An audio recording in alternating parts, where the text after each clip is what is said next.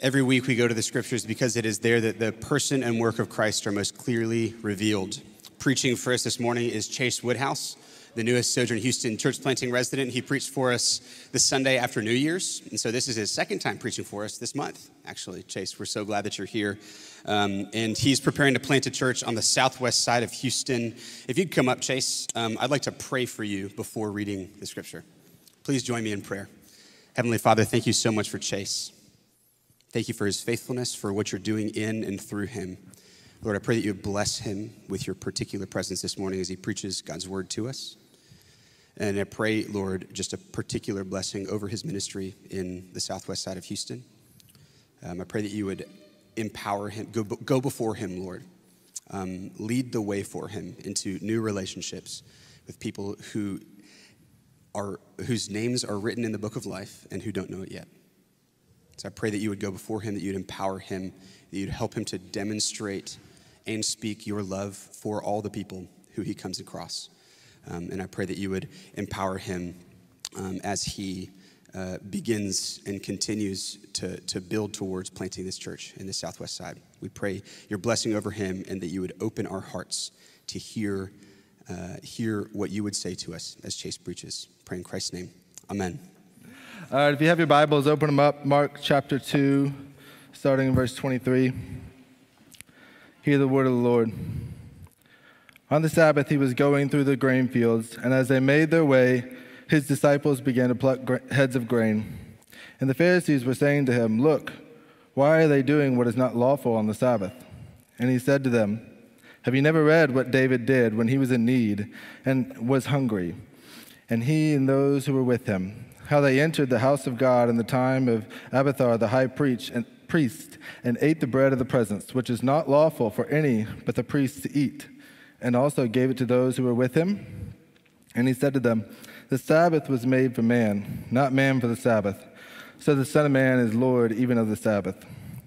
And he entered the synagogue, and there was a man there with a withered hand.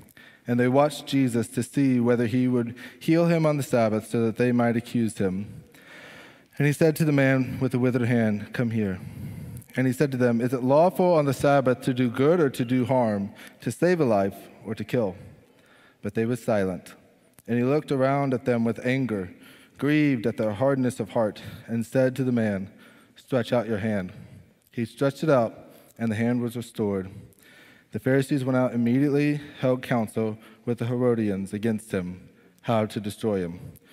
This is the word of the Lord. You may be seated. Well, good morning. Peace be with you. Uh, before I get started, I have to let you know I got a uh, wife that's pregnant right now. She's on the way to a doctor to get checked up on everything. So if you don't mind praying for her as I go into preaching, she seems fine. Uh, she's just going to go get checked out. Uh, we're pregnant probably about 31 weeks. 30. Man, I don't know, somewhere in there. So if you would just join me in praying, uh, it's a little hard to be up here and not be distracted, um, but the Lord knows and the Lord sees. And, you know, we sang Psalm 42. And um, I remember recently hearing a sermon by uh, Dr. Charlie Dates. I don't know if you know him. If you don't, go listen. But there was one point he was talking about a deer. And he started to research about deer and you know learn about them and whatnot. And um, talked about that when deer are being hunted or pursued by predators they start panting. And they pant. And that's how the predators hear them. And the predators can follow them. And so what the deer then tries to do when it's panting is it goes for the water and in the water it sticks its head in the water and the panting stops and the predator can no longer hear him and so, what the Lord is saying in Psalm 42 is that He is our water. When the predators are pursuing us, when life throws a curveball at us, just like it did with me this morning, the Lord is the water. And if we can just get to the water, we will find rest for our souls. Amen? Amen. With that, I want to give you just a little bit of introduction about who I am. Uh, so, I'm Chase. Uh, I've been in Southwest Houston now for 10 years. Um, my wife and I have been married for eight. We've got two little girls, Selah, who is almost five. She would like me to tell you that she's almost five. and uh, Joy, who is two and a half. And like I said earlier, we're pregnant with our third, a son. And uh, we will be planting in Southwest Houston. And uh, last time I went into a longer spiel about Southwest Houston and who we are. And normally I was going to stay in the fellowship hall today so we could talk after if you were interested, but due to circumstances, I will be leaving. Um, but I do want to share with you that I am asking each and every one of you to consider selling your homes and moving into Southwest Houston. Sojourn Heights has a rich, I'm, I'm, I'm, just being honest, I'm shooting my shot here, okay? So, Sojourn Heights has a rich, rich history of planting churches that plant churches. And in Southwest Houston, we have a unique opportunity not just to plant a church, but to plant a church that then goes out and plants churches, maybe all over the world. Because Southwest Houston is so international, we have the unique opportunity to share the gospel with people that actually have never heard the name of Jesus before. And they be, may be so compelled by the Lord to then go out and plant churches among their people. So I am asking that each and every one of you ask the Lord. Nothing wrong with asking Him. You may not like His answer, but the safest place for you is in the will of the Lord, not in your own. I'm not saying everybody has to sell their house, but I'm just saying. Uh, and then also, we are uh, raising support. And so I've left some documents uh, on the table that have information about who we are and how to give. Um, if you would like to take that, if there's only one left, just take a picture of it. I've only printed like 35, and there's a lot more than 35 people here. Um, but um, uh, we are raising financial support, and so I would love to ask you to consider giving. Uh, we also have a prayer email we send out once a month. There's a QR code, code on the document, and so you can uh, click that with your camera and, and sign up and receive our prayer emails. So, with all that said, let's jump into Mark chapter 2. I want to start by sharing another story. Uh, a couple years ago, there was a 96 year old man who got a ticket for speeding in a school zone. And the 96 year old man decided to take this ticket all the way to the court. If somebody's a lawyer in here, if I get something wrong, just you know, let it go. Um, but this 96 year old man goes to the court and he sits before the judge and he, you know, he, he takes a little bit to get there, you know, because he's old. And he sits down and, and the judge says, um, Sir, do you know why you're here? You know, you got a ticket for speeding in a school zone. And the older man, he couldn't hear him, bless his heart. So the judge repeated it. And then he said, You know, Judge, I wasn't speeding. I'm 96 years old and I hate driving. I only drive when I have to. You see, my son is mentally handicapped, and he needs me to take him to the doctor every two weeks for blood work because he has cancer.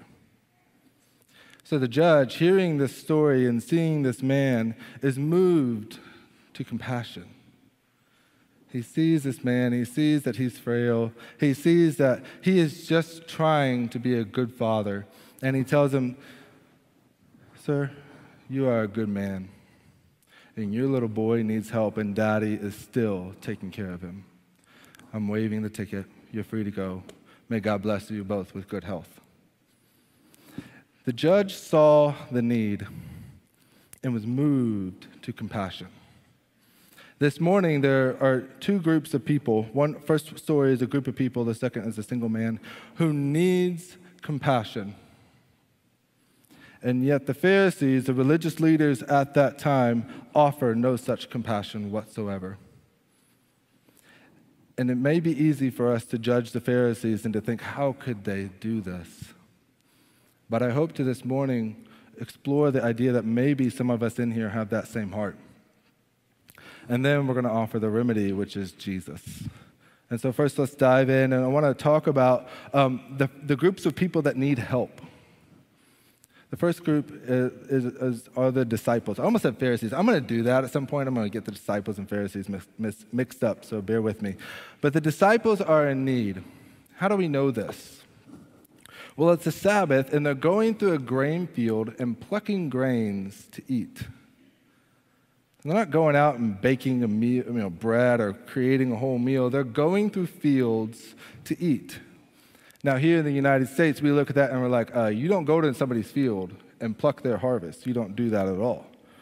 But in the law of the Lord, there was a provision that if you were hungry, if you had nothing to eat, you could go into your neighbor's field and pluck the grains and eat it. So, what does this show about the disciples? It shows that they are hungry. It's a Sabbath. They're supposed to be resting, enjoying the provision from God and resting in His sovereignty. And the disciples can't because they don't have any food to eat. They are in need. And then we see in the next scene, uh, in the synagogue, there's a man that comes with a withered hand. The hand is unable to be used. And he comes to worship and pray to the Lord. Now, we know nothing about this man, we don't even know his name. But here's what we do know based on the Jewish culture at that time he was an outcast and very possibly considered to be a sinner. Now, how do we know this? Well, in John chapter 9, Jesus and his disciples encounter a man who had been blind from birth. And the disciples asked him, Hey, Rabbi, who sinned so that this man would be born blind? Him or his parents? You see, in this culture, in this time period, if you were disabled, you were viewed as a sinner, unclean an outcast. This hits home for me personally because I am disabled. I'm deaf. And what I want to say to anyone in here who might be disabled with me, or who's, who is maybe going through a hard time physically, and you wonder if God is scorned, or scorning you, if He is angry with you, if you are being punished. Jesus responds to these disciples and He says, No, Neither one of these things happened. This happened so that the glory of God may be revealed. And I want to say to you this morning if you're going through a hard time right now, the Lord is near, He is not far. Your disability, your physical pain, your dark night of the soul, whatever it is, is allowed to happen by the Lord so that you might turn to Him and you might find rest and peace for your souls. When I went through the, the hearing loss and it was very difficult for a time, what I found was not that I got healed, though I do believe that the Lord can heal anyone this morning, right now, should He want. But what I found was greater. I found healing for my soul because Jesus moved to me. The man with the withered hand is not alone because Jesus comes to him. And this morning, if you are struggling, if you are tired, if you are lonely, Jesus is moving to you. He will not leave you nor forsake you. He will walk with you through the valley of the shadow of death, and his rod and staff will comfort you. You will not likely know why. I've never found out why, but I know that there's an anchor for my soul. Amen? So we see these two people, these two groups of people really, that are in desperate need. And in come the Pharisees.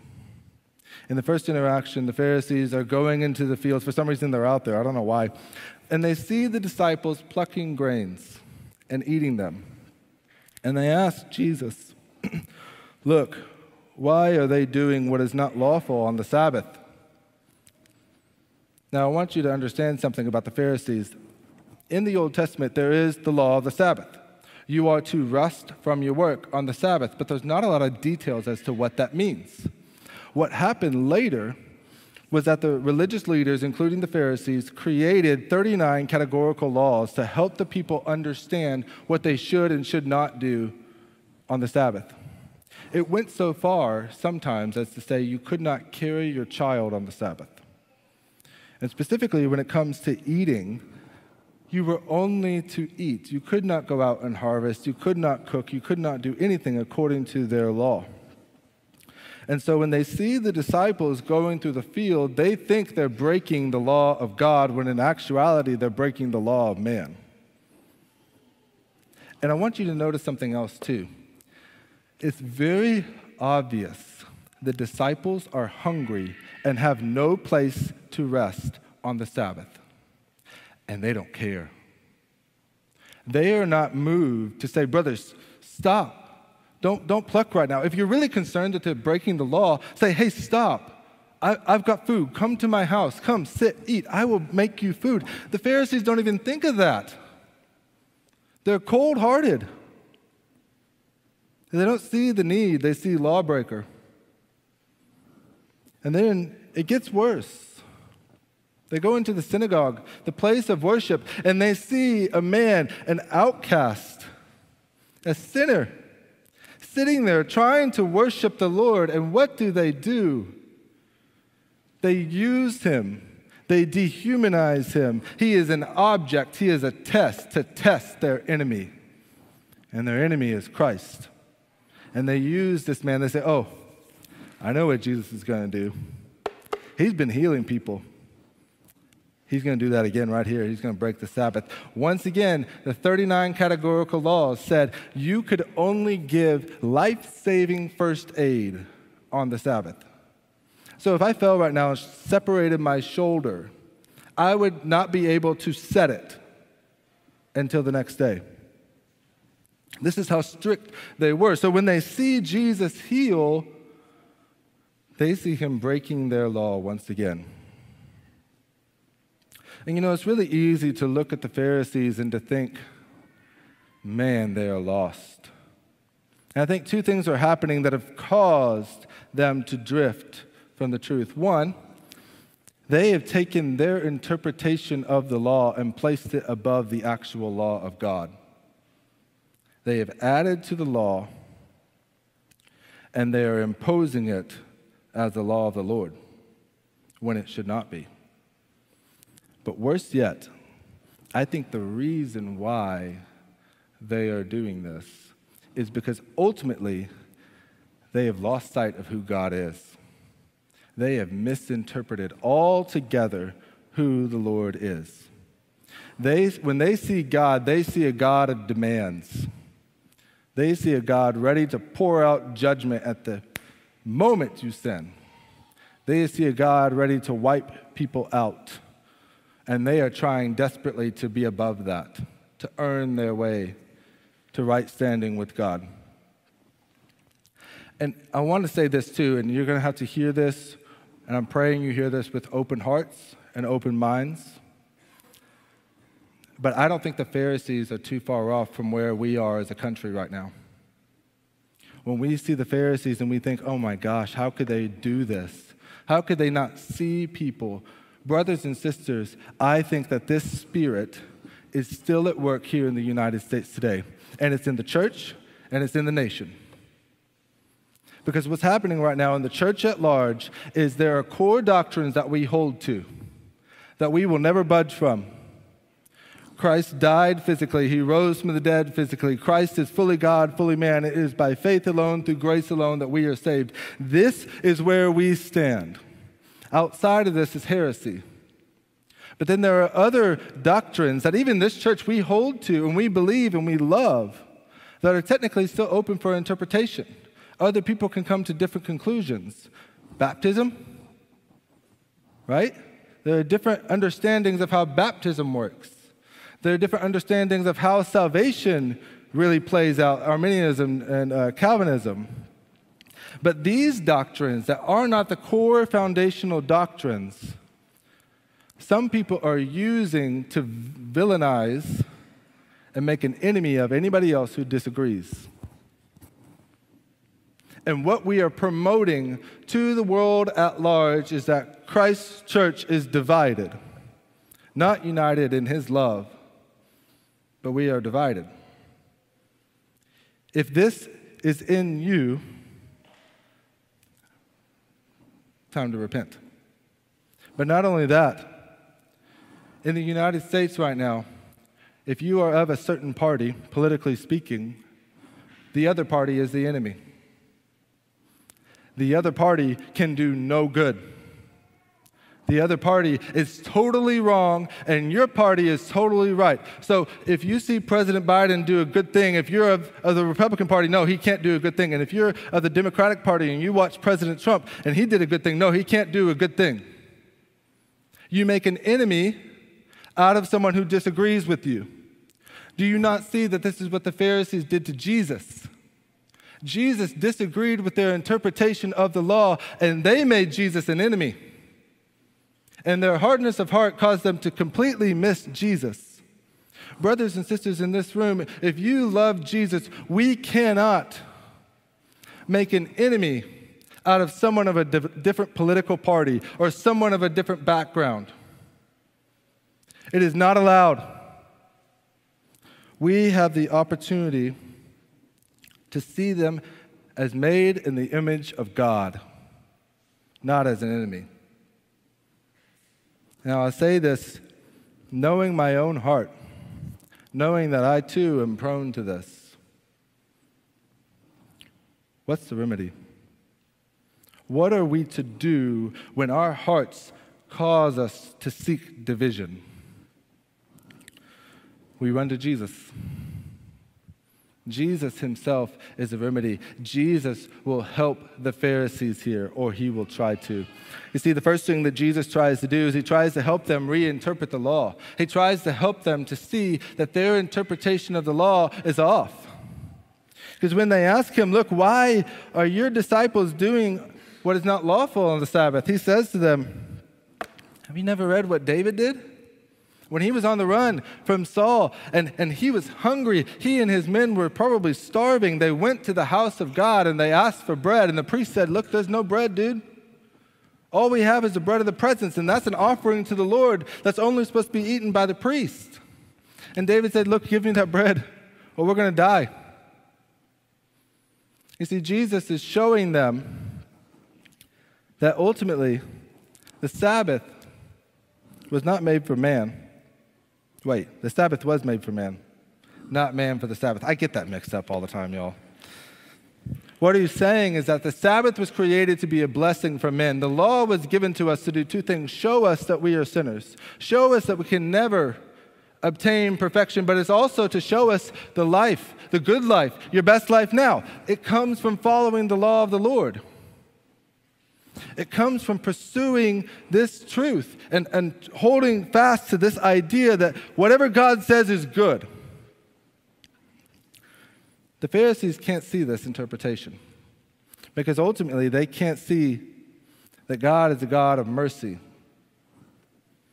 Jesus says to them, The Sabbath, I'm sorry, so the Son of Man is even Lord of the Sabbath. He is establishing that he is the author of the law, and therefore anything he says is the correct interpretation of the law.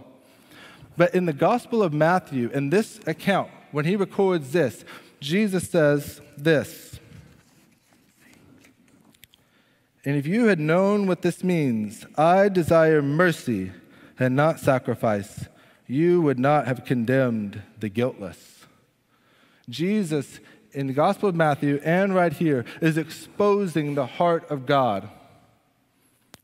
That God is not a God of what did I say? What was the word I said? Judgment, the God of demands. God is a God of mercy. God is love. Now, I'm not saying that God does not have judgment.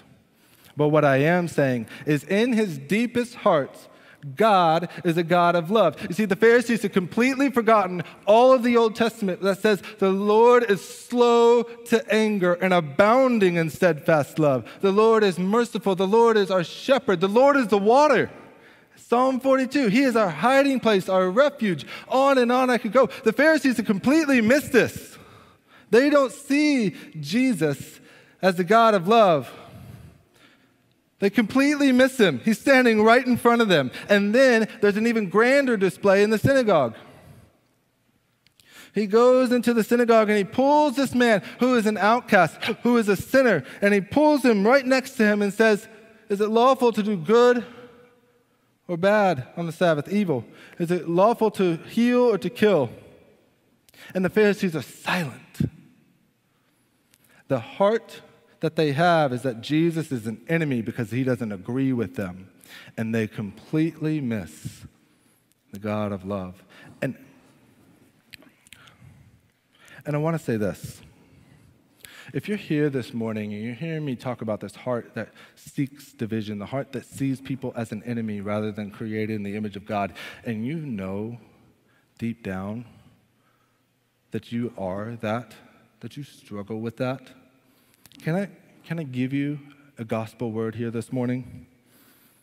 You see, when Jesus pulls the man to him and he asked that question to the Pharisees and they were silent, I want you to notice what Jesus felt. And he looked around them with anger, grieved at their hardness of heart. You see, Jesus in this moment, he wants the Pharisees to see that God is love, that God is mercy. He wants them to see, hey, I am merciful, that even though you've gotten the law completely wrong, even though you put an unbearable yoke upon the people, if you would see me, you could come to me and I would heal you and I would restore you. But they don't. They don't see because their God is themselves. Their interpretation is right, and no one can tell them differently. And then notice what happens at the end of this chapter, of this section, not chapter. The Pharisees went out immediately and held counsel with the Herodians against him how to destroy him. See, it wasn't lawful for Jesus to heal on the Sabbath, but in their minds it was lawful for them to go out to plan to kill him. But here's the beauty of God.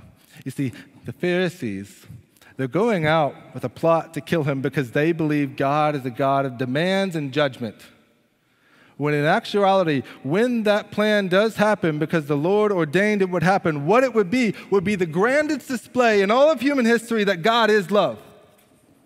It doesn't matter what they're planning because Jesus, when he dies on the cross, it is the grandest display in all of human history that love has come, that mercy triumphs over judgment. This is the gospel. This morning, if you see in your heart that you are starting to divide against people, you see your neighbors that are Democratic or your neighbors that are Republicans as enemies, if you see other people with different interpretations of Scripture as enemies, come to Jesus because you're in danger of hell. And He wants to come and heal you and bring you in. He loves you. Don't harden your heart like the Pharisees. He wants you. And then when you come to Him and your heart is restored, can I show you a picture of what the church can look like? What this church right now can look like? In the early church days, I don't know when, forgive me, I didn't do enough research, but there was a Caesar that knew that the church was growing rapidly. And he knew and heard about all these Christians, and he was like, Man, who are these people? I want to know. So he asked this dude, Aristides, I don't know how to say his name, I think that's how you say it. And he asked this guy to go out and to figure out, to learn about the Christians and to bring back a report. This is what he says Aristides, or whatever his name is.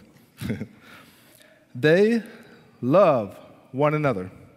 And he who has gives to him who has not without boasting. And when they see a stranger, they take him into their own, own homes and rejoice over him as a very brother. And if there is among them any that are poor and needy, and if they have no spare food, they will fast two or three days in order to supply the needy their lack of food. Such, O king, is their manner of life, and verily this is a new people, and there is something divine in the midst of them. How did the early church become this when the Pharisees were, were like, how do, how do we get from here to here? The man Jesus the God of the universe who came and who rescued us and who has bought us, even though we do not deserve it, deserve it, and has brought us into his kingdom. And now he is creating a whole new people filled with love. And so, if you see in your hearts this morning that you are seeking to divide and you don't see the imago Dei in somebody else, come to Jesus. Oh, I thought it was going to be up there. Maybe it was. I don't know. Was it? Okay. Let's go out and be this. But it doesn't happen because you try harder, it, it happens because you come to Jesus. And so this morning, as we come to the table and we celebrate that Christ has died, Christ has risen, Christ has come again, let us humble ourselves, repent of our sins, and go forth and bring the good news in the love of Jesus to the heights. Let's pray. Father, we come before you and we thank you so much for your goodness and mercy that it follows us all the days of our life. Father, I come before you and pray for the people that are in here this morning, and I pray for my own heart. Lord, we're so easily divided. We so easily seek to kill and to destroy rather than to rescue and to love. But God, you came to set us free from this. And so, Father, I pray this morning that you would help us to love you, that you would restore our hearts and fill us with a love for our neighbors. Lord, be with us. We thank you that you came to save us. In Jesus' name, amen.